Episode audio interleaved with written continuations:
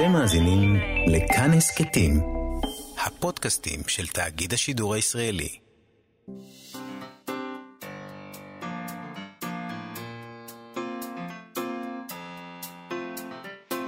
מה שכרוך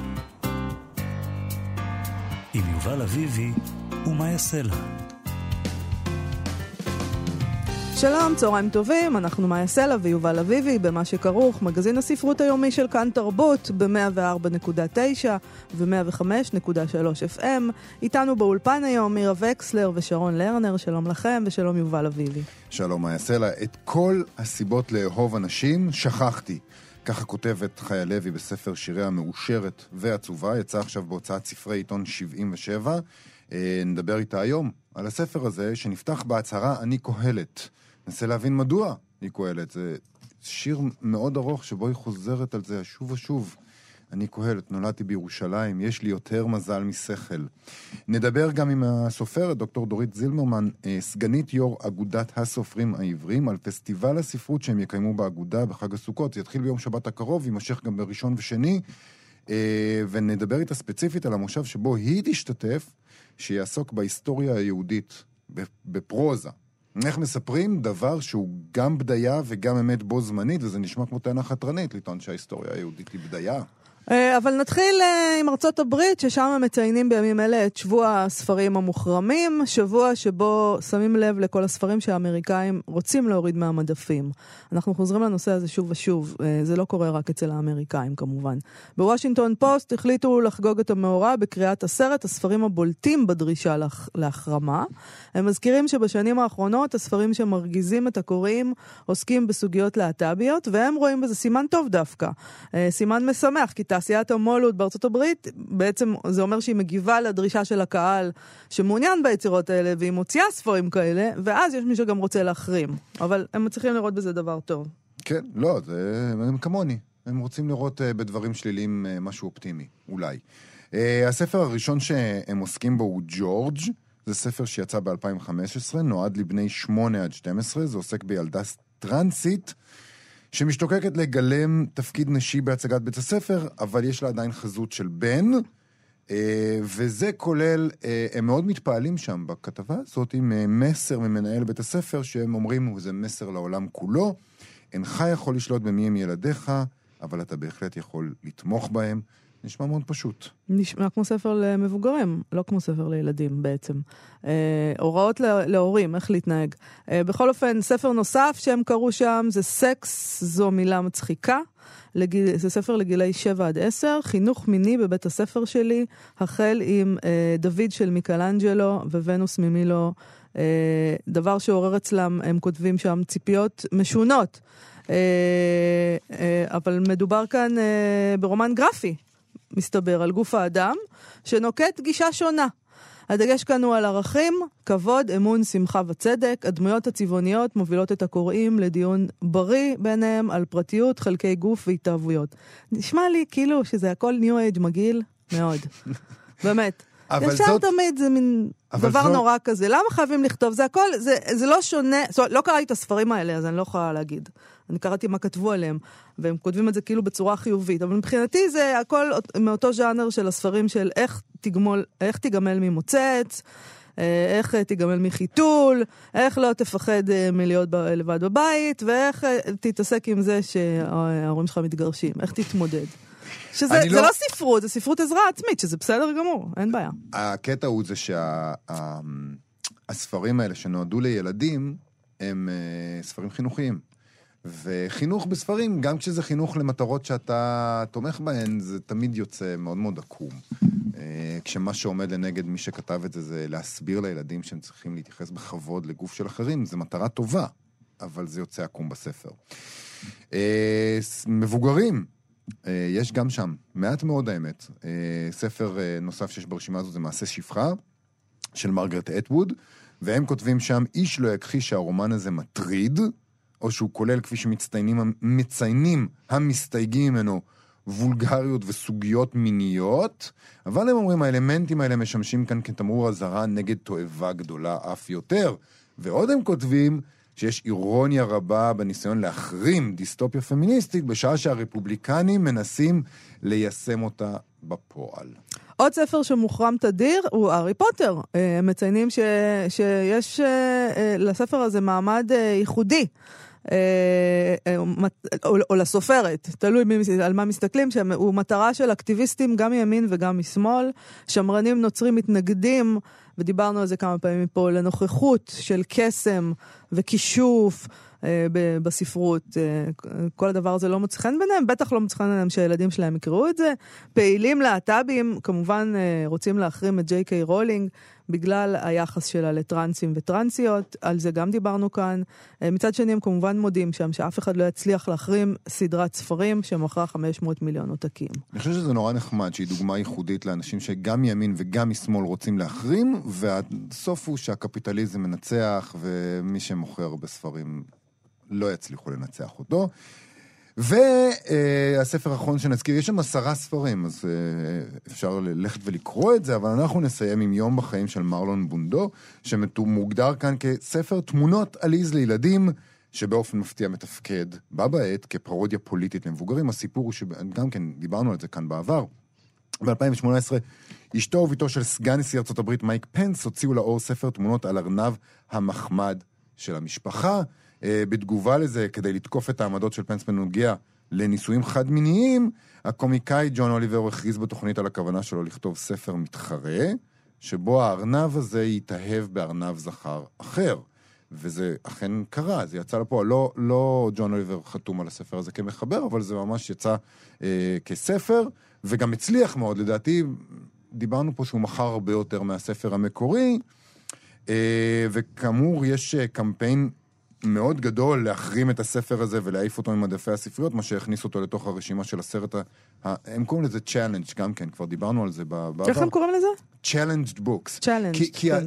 אולי, אולי נסביר את זה עוד פעם, לא באמת מחרימים את הספרים האלה, אלא בארצות הברית אתה יכול, אם אתה רוצה, לדרוש שיוציאו ספר מספרייה ציבורית כזו או אחרת, בטענה כזאת או אחרת, ואז המדינה או העירייה או כל גוף אה, ממוסד אחר מחליט אם להוציא את זה או לא. אז לא מחרימים את הספר, רק מוציאים אותו מבתי הספר ומהספריות הציבוריות. בפועל אי אפשר להגיע אליו. אז Challenged Books זה ספרים שאנשים פנו למוסדות כדי להוציא אותם. אז יש קמפיין מאוד מאוד גדול, הרבה מאוד אנשים רוצים אה, להחרים את הספר הזה ולהעיף אותו ממדפי הספריות, אבל מצד שני, דווקא הבת של אה, מייק פנס, שרלוט, תומכת בו, היא הביעה בו תמיכה ברשתות החברתיות, והיא אומרת שגם הספר שהן כתבו על הארנב המשפחתי, וגם הספר שנכתב בעקבות הקריאה של ג'ון אוליבר על אה, הארנב שמתאהב בארנב אחר, שניהם מבטאים תמיכה במטרות חשובות, שזה יפה מאוד, זה ממש שווייץ הנאורה שבה יש מקום לכל הדעות, חוץ מאשר במשרד הסגלגל, ששם אשכרה קובעים מדיניות לגבי נושאים אה, כמו נישואים חד-מיניים.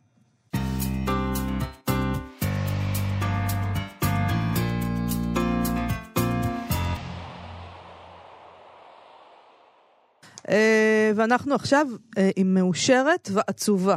ספר שירים חדש של חיה לוי, שיצא בהוצאת עיתון 77, ונפתח בהכרזה "אני קהלת". ספר שנהוג לחשוב עליו שהוא נכתב על ידי שלמה המלך, החכם מכל אדם. אה, שלמה המלך קובע שם ש... קהלת, קובע שם שהבל הבלים, הכל הבל, וחיה לוי קובעת שהיא קהלת, והיא כותבת, נולדתי בירושלים, יש לי יותר מזל משכל, הייתי אימא גרועה ומורה גרועה ואהובה גרועה, ובסוף היא כותבת, אני מדלגת כמובן, על כל מה שלא אה, משנה, אני מלמדת לשמוח על רגל אחת. אה, מאושרת ועצובה זה הספר השלישי של חיה לוי, הוא מלא בכאב של הבדידות בגיל 50 הנורא, אני מעיזה לומר, כי אני שם כמעט, אה, וגם בפתרונות אירוניים של שמחה על רגל אחת. אה, למשל, שמחת הפחמימות. שאני מאוד שמחתי למצוא פה. בשיר מותק היא כותבת, לא קרה שום דבר שסנדוויץ' טוב לא יכול לפתור מותק. או בשיר גברת, שבו היא כותבת אה, שעם לחם אפשר לפתור הכל, ובשיר אה, פסטיבל מטולה, שעוד נדבר עליו אני מקווה, היא כותבת, אני מצטערת שאני לא גאונה בעוגות גבינה. חייבים להזדהות עם, ה... נכון. עם הנרטיב הזה.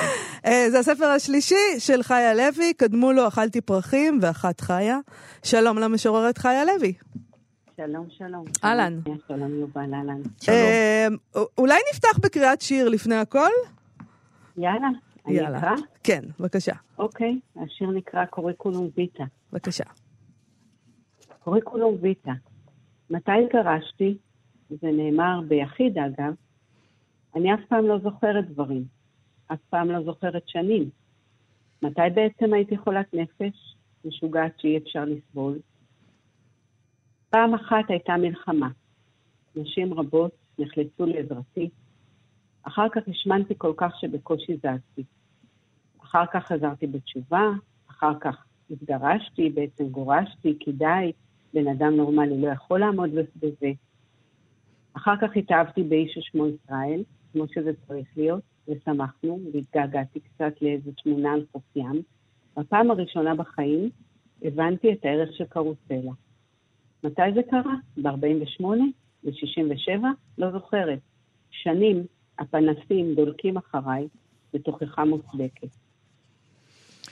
זה שיר על, המ... על ישראל, על המדינה? על המדינה? כי אני רוצה להגיד... פתאום המדינה, מאיפה הבאת את המדינה עכשיו? מ-48 ו-67, מישראל. אה, רגע, טוב, רגע, אני רוצה להגיד. משהו. אני רוצה להגיד משהו. כן.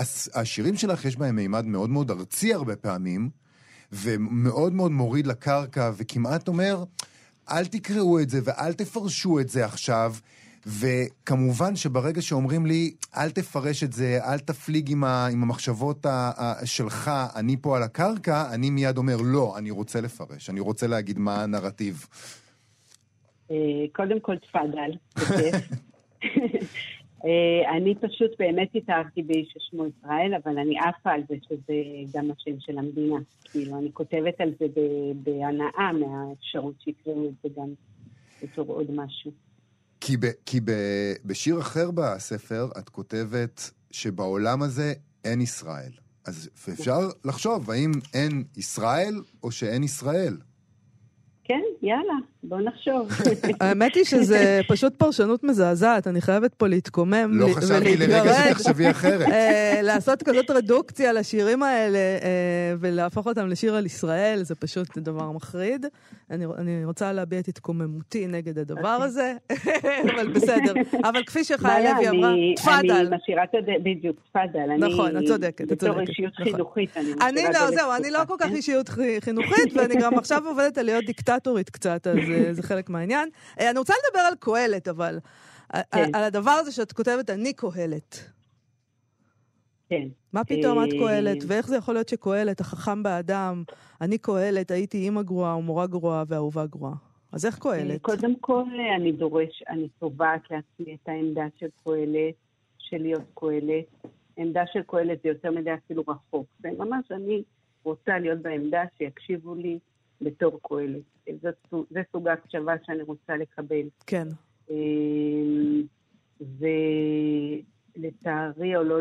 לא יודעת, אין לי משהו, אני לא יכולה להגיד, אמ, לא ראיתי צדיק נעזב, אה, לא יודעת מה, זה כן, מה שיש לי להגיד בתוקף, אה, או שדורש את התוקף להקשבה, זה שהייתי עם הגרועה ומורה גרועה, ואהובה גרועה גם בין השאר. אבל זה, לא- זה, זה בדיוק המקום של... למה? הגברים אף פעם לא מודים בדברים האלה. אף פעם לא נכון, תראי גבר זה שכותב. הייתי אבא גרוע, מורה גרוע ומאהב גרוע, אהוב גרוע. אין, הם לא, הם תמיד מעולים, נפלאים. או שהם נורא נהנים מזה, ויותר מדי נהנים מזה. נכון, זה נכון. קצת חשוד. אה, אבל יש בזה משהו, יש בזה משהו ש... אמ, אה, שוב, אני חוזר לארציות הזאת, קהלת זה אמור להיות איזה אה, ספר על- פילוסופי, ספר של הגות, ספר של רוממות, שכמובן קשור לקיום שלנו, אבל הוא קשור מאוד למה אנחנו למדים על העולם הזה. ואת אה, פורטת את זה לדברים מאוד מאוד אה, קונקרטיים וארציים של חיים, של החיים שלנו. זה נכון, זה ארצי, אבל אני כן תובעת לארצי הזה את הרוממות. אני דורשת לייחס לזה רוממות, להתייחס לזה ב... לא, לא אגיד ברצינות, כי יש בזה גם הרבה צחוק, אבל להתייחס לזה בכל העוצמה והאנרגיה, שאתה מתייחס למשהו אחר. כן, כי יש, בעצם אה, השירה שלך עוסקת במידה רבה ב... אה, אוקיי, גיל 50, אה, גירושים, הד- המקום הזה שאנחנו נמצאות באמצע החיים, ויובל מדבר על רוממות, אבל בסוף אנחנו, לא יודעת מה, צריכות להתפרנס, אה, לנקות את הבית, נכון. ולהכין שניצלים, אה, את יודעת, נכון, ולעבוד במה שאנחנו עובדות. שום דבר, אה, אין כאן שום רוממות, זה החיים שלנו. אה, אבל החיים האלה צריך, צריך לקבל, צריכים לקבל מקום. כן. כאילו, כן, אני אומרת פה משהו, וגם אה, החיים האלה הם, אה, הם, הם הרבה יותר אה, מעניינים ו- ובעלי תוקף מדברים אחרים. אז בהקשר הזה. בהקשר הזה, למה לקרוא לספר מאושרת ועצובה? שזה גם, זה חלק משיר כמובן. כן, המאושרת והעצובה הזה הוא, הוא הלך רוח שכן, אני חייבת להגיד שהספר הזה מחובר מכמה שערים שהם לא לגמרי, שהחיבור ביניהם הוא מאוד אה, חלש בעצם. אני לא הרגשתי שהוא חלש, החיבור ביניהם, חייב להגיד. אוקיי, מעולה, אני... אבל אני, כן, אני, אני מרגיש שאני פה באופוזיציה למה, מ- אבל- מלכתחילה. למה, למה את חושבת שהוא חלש? חיה? היא נפלה, אולי ננצל את ההזדמנות אה, כדי אה, לקרוא עוד שיר אה, מתוך הספר, עד שנוכל אה, אה, לחזור אל... אתה רוצה? אני בבקשה. רוצה. כן. תקרא קצת שירים של נשים. בסדר גמור, שירים של נשים. רגע, רציתי... אני מאוד, אה, אני חייבת להגיד שאני קראתי את הספר הזה, ומאוד הזדהיתי עם, עם, עם, הרבה, עם הרבה דברים שם, גם עם האמצע החיים הזה, גיל 50, אה, המון תחושות קשות, בדידות, אבל השמח, השמחה הפשוטה כן שיש ב, בלחם, אני מבינה את הדבר הזה שהיא אומרת. כלומר, אתה מדבר על רוממות, אה, אבל גם היא מדברת על רוממות. אבל רוממות, כאילו, הר- הרוממות היא נמצאת בלחם. נכון, זה הכל. נכון, זה בדיוק מה שהיא אומרת. אה, היא איתנו כבר על הקו, חיה? כן? כן, חיה, את איתנו? אהלן. חזרת אלינו? כן, רצינו חזרתי. לקרוא עוד שיר שלך, אבל לא הספקנו. השיר שעמדתי לקרוא, זה, דיברת על העובדה שהספר שלך מחולק לשערים, ויש פה שיר שנקרא אהבה, ויש פה שיר שנקרא אימהות, ובעצם עמדתי לקרוא אה, את השיר שנקרא אימהות, אז ברשותך, אולי, את רוצה לקרוא אותו? שאני אקרא אותו? תקרא אותו בבקשה, אני אשמח. כן. אימהות. אימהות מחכות לי בכל מקום, אפילו במקומות שהם סודיים. במחבואים, מאחוריי ומצדדיי, מחכות ושומרות לחמנייה בכפל בבגד או בתיק אור שחור, נועלות סנדלי כסף בערב או מתחפשות לפשוטות בלי איפור, ובלי נעליים כל העולם מלא אימהות, כולן מחכות שאצליח, שאחייך, שארוץ, שאצחק, שאשים אודם, שהעולם ייווכח במ- במה שהן כבר יודעות. אחת מהן היא אני שמחבקת, את אביבה, את אימא. וזה בעצם קשור גם כן לאיזה מרוץ כזה אחרי איזה אידיאל בלתי מושג של אימהות מוצלחות, או כשבעצם את בתוך הדבר הזה גם כן. וג... כן, נכון. מה שאמרתי לעצמי כשכבר התנתקתי מכם, חשבתי שאתם עוד שומעים אותי, זה שהספר כולו, הקשר בין השערים הוא שאני כל הזמן שמה לב, יש פה איזה תשומת לב לחוויות, והחוויות מתחלפות. עכשיו, החוויה בשיר הזה זה חוויה של, אה, דווקא של איזה בסיס טוב שאפשר לצמוח ממנו, של ציפייה טובה, של, אה, של, של אימהות שמטפחות אותי. אה, אה, החומריות היא חשובה, החומריות היא חלק מה, מהאימהות והיא חלק מהדבר הזה. לא יודעת אם הייתי ברורה, אבל... לא, זה, זה לגמרי ברור, וזה מאוד מפתיע אותי, כי כן. כשאני קראתי את זה חשבתי שזה, שזה שיר כועס על אימהות אחרות, ש... או, או על איזה כן. אידיאל בלתי אפשרי כזה, אימא שמצליחה גם תמיד שהלחמניה תהיה בהישג יד, וגם שיהיה אודם משוח ושסנדלי כן. אה, עקב, ולהצליח גם קריירה וגם אימהות וגם להיות אה, אה, יפה וגם להיות הופעה וכל הדברים האלה שזה... יכול להיות, יכול להיות שיש שם כעס, אבל יכול להיות גם שאנחנו פשוט מותנים או מותנות לחפש כעס בין בנות לאימהות. ודווקא בשע- השער אימהות הוא שער מאוד חשוב כי הוא באמצע הספר, והוא בא להגיד, המיקום הזה בא להגיד משהו על המקום של האימהות, וכן, וזה, וזה יסוד, זה אבן יסוד, ההישענות על האימא. גם, גם הציפיות, שגם הן לא מציאותיות, הן מצליחות באיזשהו מקום.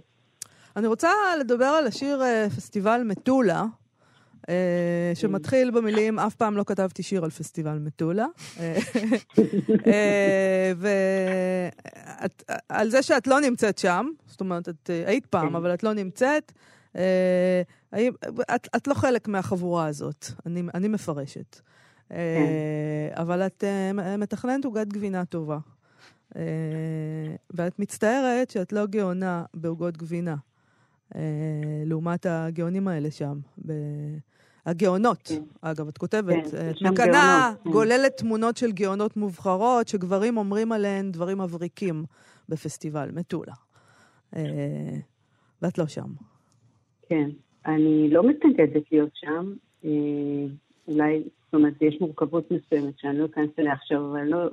אה, כן, אני לא שם. אני רוצה שיקשיבו יותר, שישימו לב יותר למה שאני עושה. אה, זה מאוד מאוד בנאלי וקצת אפילו, אה, איך אני אגיד את זה? אה, לא, זה לא גאווה גדולה שאני יושבת בבית וחושבת איך זה הולך שם בפסטיבל מטולה. זה לא סצנה שאני גאה בה. אבל זה. את יודעת, זו סצנה כזאת, זה, אני חושבת שבגלל זה גם השיר הזה מצא חן בעיניי, כי זו סצנה שאנחנו נקלעים אליה הרבה פעמים, שאנחנו מקנאים כן. וכל הדבר הזה, אבל אז אנחנו משחקים אותה כאילו אנחנו לא שם. ואת פשוט שמה את זה. כלומר, אין מישהו שלא הרגיש. רגע, ואגב, אפרופו פסטיבל מטולה, אנשים מטנפים הרבה על פסטיבל מטולה, אה. בדרך כלל אה, כי הם לא שם. אבל הם לא מודים. אולי גם. אבל הם לא. מודים, לא, הם לא. יש להם סיבות כאילו אידיאולוגיות, כן. שזה, יש כל מיני סיבות לא, אחרות. אני, אני לא רוצה להטיל ספק בסיבות האידיאולוגיות, אבל כן אני, אה, כן העניין של אה, אה, לאפות עוגות גבינה ולהתרכז במה שטעים לי זה פתרון טוב להרבה דברים. ולחם. ולחם ושנדוויץ'. שמחת הפחמימות. כן. אולי לקחתי את זה לקיצוניות. לא, לא, בצק זה פחמימות, זה הדבר. זה... אני רוצה להגיד לך משהו, אני ראיתי אתמול, אה, שלשום באינסטגרם, אה, איזה אושיית רשת, לא, לא, לא משנה, שדיברה שם על זה שהיא אה, נורא אוהבת להכין עוגות, זה מאוד הפתיע אותי, אבל בסדר, היא אוהבת להכין עוגות. ואז היא סיפרה שהיא, את, את הסוד המדהים, שהיא מכינה עוגות, אבל היא לא נוגעת בזה. היא לא או, נוגעת בזה, היא לא זה לא תואמת את. הבלילה, והיא לא תואמת את לא האוכל. רצוי לפי ה- דעתי. הילדים אוכלים את זה, זה משמין, אז היא לא נוגעת. כן. אז אין. אין זה נורא זה עצוב. פשוט מדהים. נכון, מדהים. נורא נדהמתי מזה. עצוב. אז בואי נשמע, אם את מוכנה לקרוא לנו לסיום, את אה, ריח של אקונומיקה. יאללה. אה, רגע. כן, ריח של אקונומיקה. אלף פעם נפרדתי, ובפעם האלף ואחת פרצו לי את הראש. אני אלימה כמו גבר ומצטערת כמו אישה. כל מה שרציתי היו דברים קטנים שקל להשיג, אבל לרצות זו טיפשות גדולה. אלף פעם נפרדתי, ובפעם האלף ואחת הייתי זקנה. החיים זה לא לתמיד, התנחמו בזה. שים ראש בחיקי הדמיוני, אני עייפה, ואולי גם אתה צריך לנוח מכל הסירות. אני אצייר דבר יפה גם הפעם, לא לדאוג. את הדם צריך לנקות, ועל הצעקה להתנצל. את הרשות לבקש הקשבה השגתי כך. תיארתי שושנים לבנות, רקפות, מריח של אקונומיקה, ומי שהעירה לי, כל הכבוד, אה, מאושרת ועצובה, חיה לוי, ספר שירה חדש, אה, יצא בספרי עיתון 77. תודה רבה לך על השיחה הזאת. תודה רבה. תודה, להתראות. להתראות.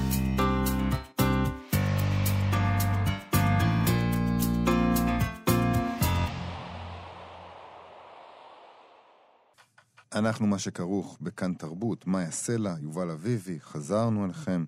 אה, ביום שבת בערב, חרף כל הנסיבות והמגבלות, וכמובן בהתאם להנחיות גם, ייפתח אה, פסטיבל חג הסוכות של אגודת הסופרים. אה, הוא יימשך גם בימים ראשון ושני בשבוע הבא. ידברו שם על המון דברים, בין השאר על מיניות נשית בספרות, כולל החוויות של ניצול ודיכוי שהשיח הזה מחייב, לדעתם. ידונו שם בסדרת הטלוויזיה מנייק מזווית ספרותית, וגם ידונו אה, בהיסטוריה אה, היהודית, הישראלית, ברומן הישראלי ובאפשרות לספר דבר שהוא גם אמת וגם המצאה בו זמנית.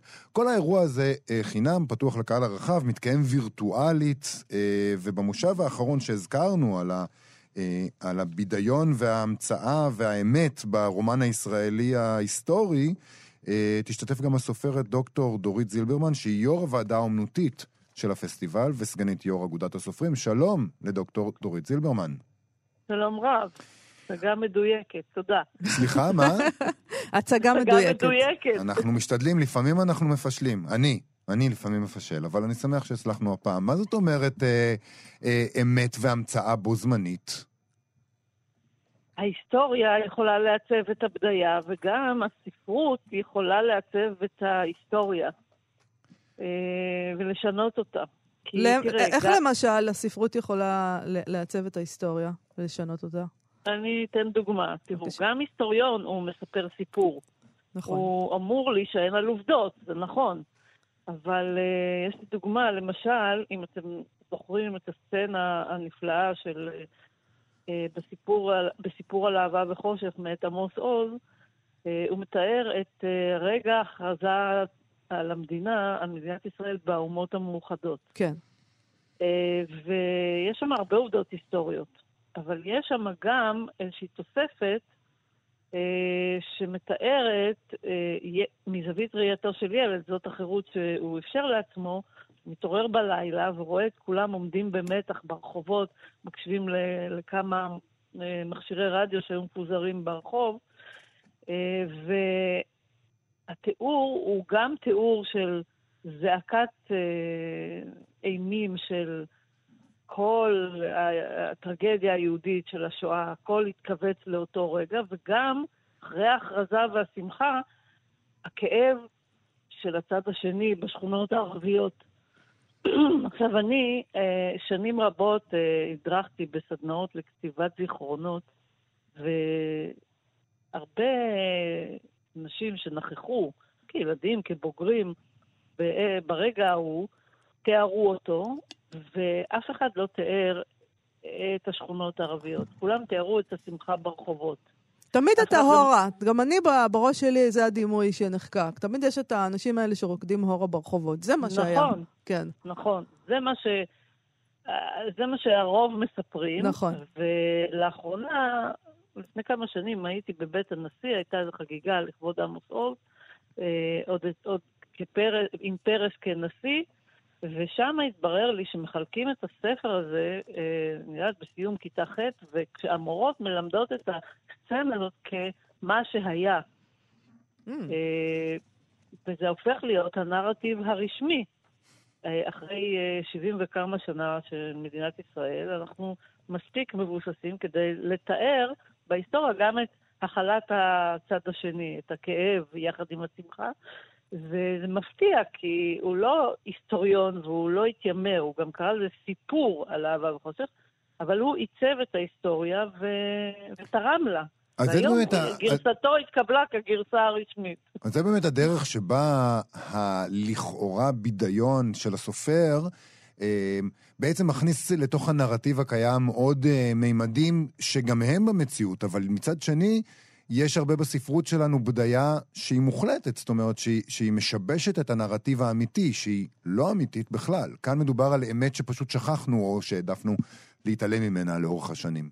נכון, אז תראה, אה, יש טענה כזאת גם כלפי אנתרופולוגים וגם כלפי היסטוריונים, שהם אה, מוטים, הם חובשים את המשקפיים שלהם, והם מפרשים את העובדות לא פחות מסופרים, עם בדיות, לא פחות מסופרים. כשמומחה אה, לתרבות מגיע לאפריקה, הוא מפרש את כל המנהגים, מספיק שהוא אומר ש- שהם מנהגים פרימיטיביים כדי להבין שהוא בא עם משקפיים מאירופה, או מאיפה שלא יהיה. מהמערב, אה, כדי... ו- וצובע בצבע שלו. אז כאילו, היום הנרטיבים הם לא דוקים, או, או ההפך. כל נרטיב לגיטימי כמעט כמו האחר. נכון, של נרטיב שצובר יותר עובדות והוכחות, ראיות, אה, בשטח הוא, הוא מתקבל כנרטיב יותר חזק בפירוש שלו, עם פירוש יותר סביר ויותר נכון, יותר מתקרב לאמת, מאשר כל מיני נרטיבים הזויים. אבל עדיין זה לא מדע מדויק. עדיין, אה, פעם הייתי באיזו תוכנית טלוויזיה ודיברו על גבעת התחמושת. אז אה, מישהו שהשתתף שם אמר לי, מה, ההיסטוריון הצעיר הזה, הוא יגיד לי מה היה בקרב? אני הייתי בקרב.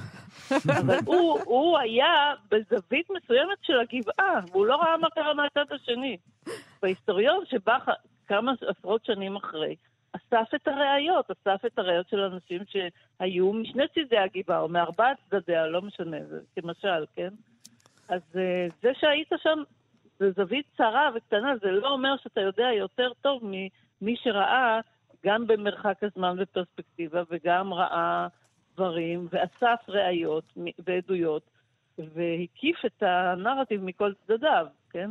ויש גם את העניין של נשים, זאת אומרת, את המקום של uh, סופרות נשים בתוך, ה, בתוך הספרות העברית, והנרטיב שהתקבע, שהוא נ, לא הנרטיב שלהן עד כה. יפה, בדיוק. אז זה אני עסוקה כבר משנות ה-90, כשתמיד אמרו על הסופרים הגברים, שאומנם הם כותבים על משפחות, אבל בואו תראו, יש בניין רב קומות, יש קומה ראשונה היא הרגשית, יחסים. והקומה הבאה מתאר הסופר את המצב החברה הישראלית כפי שהיא מונצחת, והקומה העליונה יותר היא הקומה ההיסטורית-ציונית. וככה הוא מתאר את כל העם הישראלי, היהודי, בצורה רב-שכבתית ומאוד עמוקה. אבל כשסופרת מתארת משפחה, אז זה יחסים. למרות שהיא משפחה יהודית, ישראלית, כן. ואני עסוקה במשפחה הזאת עם מודעות מדינית, פוליטית, אה, פטריוטית, ציונית, לאומית. עם כל המודעויות האלה, אני באה אל, אל המשפחה, אני לא מתיימרת להקיף את כל ההיסטוריה, אבל את ההיסטוריה שלי, את ההיסטוריה האשכנזית המזרח-אירופאית. אה, וכבר בכמה רומנים התגלגלתי מארבעה דורות, והפעם ברומן שלי בלחש לשישה דורות, על חלק דילגתי, אה, אבל בפירוש יש שם, למשל המספרת בהווה, היא משפחה מוזרה אמנם, היא גרושה, היא גרה לבד, הבן שלה היגר לארצות הברית, ובסוף היחסים שלה עם השכנה שהיא לא מדברת איתה מהבית ממול. זאת המשפחה. וכשהשכנה מתה, נגמרה המשפחה.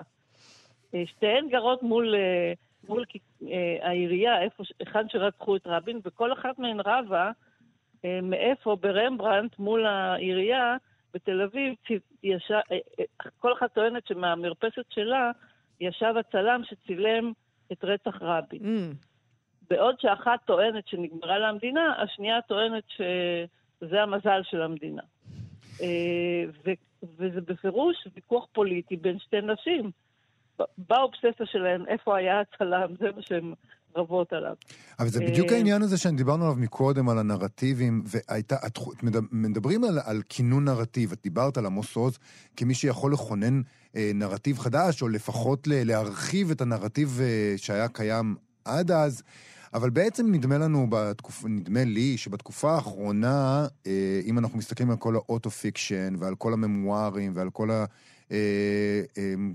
כתיבה אוטוביוגרפית, שהספרות הולכת לכיוון שבו היא באמת מנסה להיות יותר, אה, יותר אה, מציאותית, בעוד שלעיתונות ולהיסטוריונים ולסוציולוגים הם הולכים דווקא לכיוון הבדיוני, מה שהביא לנו את כל ההאשמות של הפייק ניוז ושל המצאת המציאות. ובסופו של דבר, אני ש... מה שאני מנסה לשאול זה האם בכלל אנחנו נשארים בלי מי שיספר לנו. כי אנחנו לא יכולים יותר להאמין לסופרים, שהם כתובים, כותבים פרוזה ומרשים לעצמם הכל. מה, אנחנו לא עכשיו נ... נגיד להם מה, אבל כתבת בספר זה ככה, אז ככה זה היה. ומצד שני, אנחנו לא מאמינים יותר להיסטוריונים שלהם ולעיתונאים שלנו, כי הם עושים פייק ניוז, ואנחנו נשארים בלי נרטיב. מישהו, סופרים או עיתונאים עדיין יחולל, יכול לחולל את הנרטיב כמו שאת מתארת? תראה, זה רק אומר, א', תיארת את זה בצורה מקורית ו- ומרגשת, בשבילי זו זווית חדשה ויפה, אה, הסיכום הזה, אה, וזה רק אומר שאין אמת אחת. והשיפוט עובר אה, לליבו, והגבול הוא בלב כל חייל. כל אחד צריך לבחור לעצמו אה, ולברור לעצמו את העובדות. וזו מגמה שהלכה, כאילו, אנחנו כבר לא סומכים גם על הרופאים. אנחנו צריכים להחליט בעצמנו, אנחנו קוראים המון ולומדים על תרופות, ואנחנו נחליט מי הרופא הטוב ומהי התרופה הנכונה. וככה אנחנו לוקחים את ה... הכל חוזר אלינו, ואנחנו צריכים לשקול ולבחור. האפשרויות הן אינסופיות. היכולת ההחלטה צריכה להתפתח, אבל בסוף אנחנו בוחרים אה, מהו הנרטיב האמיתי במרכאות, כי אין אמת אחת. זה... זה רע מאוד, כי אני לא יודע איזה תרופות לקחת. אני צריך מישהו שלמד הרבה שנים ויגיד לי, תשמע, זה עניין של אקמול. יובל, אתה יודע מה ההמשך של הכל חוזר אלינו, כן? כן, אני בהחלט יודע. כולכם יודעים, יפה. כולנו היינו בגן המשחקים, ואנחנו זוכרים את זה. אמ, לפני שאנחנו נפרדים, אני רוצה בכל זאת לשאול אותך איזה, אה, קצת אה, על הפסטיבל באופן כללי. מה, הדריך אותך כיו"ר הוועדה האומנותית? מה יש שם? אה, ובכלל, איך כאילו החלטתם לעשות את הדבר הזה במתכונת הזאת, בזמנים המשונים האלה? א', אנחנו די חלוצים בענייני הזום, עוד מהסגר הראשון, די מהר התארגנו ועברנו, ואני מגלה שיותר ויותר סופרים, באמת מיטב הסופרים, אה, כולם אומרים לנו כן, כי זה נהיה הרבה יותר נוח. גם אנשים מרגישים קצת שכוחים, אז פתאום הם מוכנים ל- להתרכז ולהתעסק בדברים האלה, וזה סוג של חברות חדשה. אנחנו גם לוקחים הפעם חברה טכנולוגית, שהזום הופך להיות כמו בשידור טלוויזיה. Mm-hmm. אז זה יהיה ראשון מסוגו שוב לקראת הסגר השני, ואני מקווה שזה יהיה איכותי, בש... כאילו, זה, זה ייראה לעין גם יותר ויותר אה, מושך את הלב ולהקשיב, כי קשה להקשיב לזום בזום הרבה זמן, אבל פה תהיה הרבה תנועה של מצלמות וחיתוכים וכותרות וכיתובים, ואני מקווה שזה יצוד את העין ואת הלב. זה יהיה נחמד אם יהיה ערוץ, אה, ערוץ, ערוץ הספרות. ערוץ כן? טלוויזיוני. כן, אה, את הולכת לערוץ. אני הולכת לערוץ, דורית, מה נראה? אני חושבת בגדול. חשבת בגדול כן. וזרקת רעיון. בבקשה, בבקשה, תרימו את הכפפה. אה, טוב, אז כל הדבר הזה קורה אה, שבת, ראשון, שני, נכון? אירוע פתיחה חגיגי, שמונה בערב, ואחר כך ראשון ושני, מהצהריים ועד הערב, כל הזמן פאנלים מעניינים. שלל מרשים. אירועים ודיונים שעל כולם אפשר ללמוד אה, בעמוד הפייסבוק שלכם ובאתר שלכם. אגודת הסופרים. דוקטור דורית... יהיה גם בארץ, כן. דוקטור דורית זילברמן, תודה רבה לך על השיחה הזאת. בהצלחה, להתראות. בהצלחה, להתראות. תודה רבה לכם, תודה, להתראות. להתראות.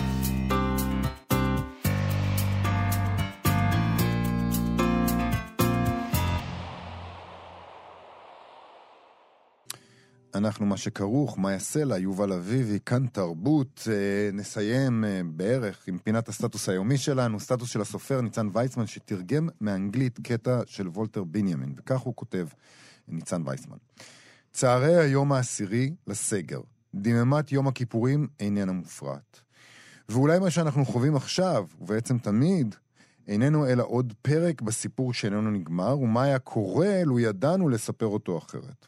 כך או כך, הכנתי קפה, והלכתי לבלות שעה עם וולטר בנימין, שהשבוע מציינים אוהביו 80 שנה למותו הטרגי. וזה החלק שהוא תרגם עכשיו. סיפור, סיפורים וריפוי. הילד חולה. האם משכיבה אותו במיטה ומתיישבת לידו. ואז היא מתחילה לספר לו סיפורים. איך אנחנו אמורים להבין זאת? ראשיתה של הבנה התעוררה בי כאשר נון סיפר לי אודות כוחות הריפוי המיוחדים שיש לאשתו בידיה. תנועותיהן מביעות המון, ועדיין אינך יכול לתאר מהו בדיוק הדבר שהן מביעות, כאילו שהן מספרות סיפור. אנו מכירים את כוחות הריפוי של סיפור הסיפורים מהלחשים של מרסבורג, אשר אינם רק חוזרים על מילות הכישוף של אודין, אלא, חשוב הרבה יותר, יוצרים מחדש את הנסיבות בהן אודין השתמש בהן לראשונה. אנו יודעים גם שהסיפור שהמטופל מספר לרופאו בפגישתם הראשונה, מתניע את תהליך הריפוי. מכאן עולה השאלה, אולי זה הסיפור בכלל, שיוצר את האקלים המתאים והנסיבות הנדרשות להחלמה. ואם כן, אולי ניתן היה לרפא כל מחלה, לו רק ידענו להפליג במעלה נהר הסיפורים אל המקום בו הוא נובע. כי אם אנחנו תופסים את הכאב כאותו סכר אשר עוצר את זרימת הסיפור, אם רק הענקנו לו שיפוע תלול דיו, הסכר היה נפרץ, והנהר היה סוחף כל מה שעומד בדרכו אל ים השכחה המבורכת. והליטופים, הליטופים הם התבנית והתוואי של הנהר. זה מאוד יפה. יפה מאוד. Uh, יש לנו עוד סטטוס של המשוררת תהילה חכימי, שקראה ביום כיפור האחרון את הספר של נעמה צל. Uh, נעמה צל הלכה לעולמה לפני שבועות מספר, uh, הייתה עורכת של סדרה בהוצאת רסלינג. בין השאר ערכה את הספר של תהילה חכימי. עכשיו רואה אור ספר הביקורים שלה עצמה, של נעמה צל. אה, בצורה טרגית אחרי מותה, וכך כותבת תהילה חכימי. אמש סיימתי לקרוא את ספרה היפה כל כך של נעמה צל, שימי ראש, שרואה אור בימים אלה בהוצאת אפיק. את הספר ערכה מיכל בן נפתלי. מצאתי את נעמה בו בשפה שלה, בחדות שלה, בברק שלה, ביופי שבו הצליחה תמיד להעביר מחשבה מורכבת, בחדות ובאותה עת בעדינות הייחודית שלה, וגם הצד המצחיק, הפרוע שלה, נמצא בשימי ראש. נעמה לימדה אותי כל כך הרבה בזמן שיצא לי לבלות בחברתה, בעבודה שזכיתי לעשות איתה על הספר שלי, וגם כאן, בספר הזה שהשאירה אחריה, אני מרגישה שהמשיכה ולימדה אותי עוד. נעמה כתבה ספר פרוזה ראשון עשיר כל כך, מלא, מתפקע מכישרון. השפה המיוחדת שלה נמצאת בכל עמוד וסיפור בו. היכולת שלה לבנות עולם ואז לפרק אותו, להגביר ולהאט את הקצב במקומות המדויקים, והכל במבט ובשפה שהם רק שלה. אפילו העטיפה היפה עם העבודה של לוסיאן פרויד משחזרת לרגע את המבט השוהה והחכם של נעמה. אני אקרא את הספר הזה, של בוא, נעמה צל. בוודאי שאני אקרא אותו. גם לולא הסטטוס היפה הזה הייתי קורא אותו, אבל עכשיו על אחת כמה וכמה. אה, יש לנו גם עוד, עוד דבר לסיום. כן, אה, כן. אה, יפתח הלינג אה, עשה בדיקה מאוד מעניינת בגוגל טרנדס, ככה הוא כתב בטוויטר. לפני, לפי בדיקה של חמש של שנים, חמש שנים כן. בגוגל טרנדס, מידת העניין של הגולשים באדיפוס, אדיפוס המלך, היא מחזורית, כאשר שיא ההתעניינות נרשם מדי שנה בסוף ספטמבר, והשפל מגיע ביולי. אניח שהדבר קשור לתחילת שנת הלימודים, אז אדיפוס בשיאו, ולסיומה כשעיניו מנוכרות ומדממות. עם זאת, נראה שהגרף המחזורי יורד במהלך השנים. אולי לפני שאני אמשיך את ה... לקרוא את ה... זה, אתה תסביר, אה, אולי יש מישהו שלא יודע מה זה גוגל טרנדס, פתאום אוקיי. עולה בדעתי. אה, גוגל טרנדס זה, זה, קודם כל, זה כלי מדהים. נכון. אה, שבו אתה יכול להקיש ביטוי מסוים ולגלות כמה חיפשו אותו אה, וכמה אינטראקציה הייתה סביבו ברשת במהלך תקופה מסוימת. והוא גם שם שם תמונה, צריך להגיד, בטוויטר, נכון. שרואים פשוט גרף מחולק, הוא בדק חמש שנים אחורה, ואז רואים חודשים לאורך חמש שנים. זה מקסים. ומין קו כזה שעולה ויורד ועולה ויורד, לפי מידת העניין שהייתה בכל חודש ברשת סביב הסיפור הזה. נכון. זה מדהים שהם נותנים לנו את האפשרות הזאת, וכמובן גוגל זה מנוע החיפוש הנפוץ ביותר, אז הוא נותן אינדיקציה ממש טובה על מה אנשים עושים נכון. ברשת. נכון, אז יפתח אלינג ממשיך וכותב, למרות המגפה בתיבאי, הקורונה לא יצרה התעניינות מחודשת באדיפוס. בימי שגרה גם ההתעניינות באלבר קאמי היא במחזוריות דומה, אך פחות מובהקת, אבל הקורונה הביאה דווקא להתעניינות יוצאת דופן בו, בקאמי. פיק ראשון בסוף ינואר, כשהעולם הבין שמדובר במגפה, והפיק השני בסוף מרץ, כשהעולם יצא לסגר. בקיצור, אני חושבת שזה עד כאן נפתח הלינג, אני חושבת שאנחנו עשינו הרבה יח"צ. יחסי ציבור לקאמי ומעט לאדיפוס, ובסוף יכול להיות שכל העניין זה יחסי ציבור. זאת אומרת שהמגפה היינו צריכים. לדבר על המגפה, אם היית מדבר על המגפה, לא אנחנו רק, אתה יודע. אנחנו. דיברנו על אדיפוס. אבל אנחנו, לא אני מתכוונת... לא הרבה כמו שדיברנו על הדבר. דיברנו על קמי יותר, נכון. אז אנחנו נסיים? כן, אנחנו צריכים לסיים היום. אוקיי. אה, מחר אנחנו משדרים לקט, זה נכון. תדעו, כמו כל יום חמישי, ובעצם אנחנו נחזור רק ביום ראשון. כרגיל, נכון. נחזור ביום ראשון. תודה רבה לאירה וקסלר ושרון לרנר שעשו איתנו את התוכנית הזאת. אנחנו מזמינים אתכם לעמוד הפייסבוק של מה שכרוך עם יובל אביבי ומאיה סלע, וגם לעמוד הפייסבוק של כאן תרבות. אחרינו, המעבדה עם גיל מרקוביץ', ששם תסביר, שם תסביר דוקטור זירבה פלדמן מהו המתח שבין המימד האתי ביצירה למימד האסתטי ביצירה. האם יכול להיות שכל אחד ואחת מאיתנו חווים את המתח הזה ברגעים אחרים ביצירה? אנחנו, כאמור, מחר לא נהיה, נהיה עם, עם לקט. לקט, אבל אנחנו מבטיחים לחזור לחזור ראשון, בשידור חי. ותקשיבו, אני נזכרתי אתמול בשיר שמזמן לא שמעתי, והחלטתי לחלוק את הרגע הסנטימנטלי הזה. בבקשה. להתראות. אתם מאזינים לכאן הסכתים, הפודקאסטים של תאגיד השידור הישראלי.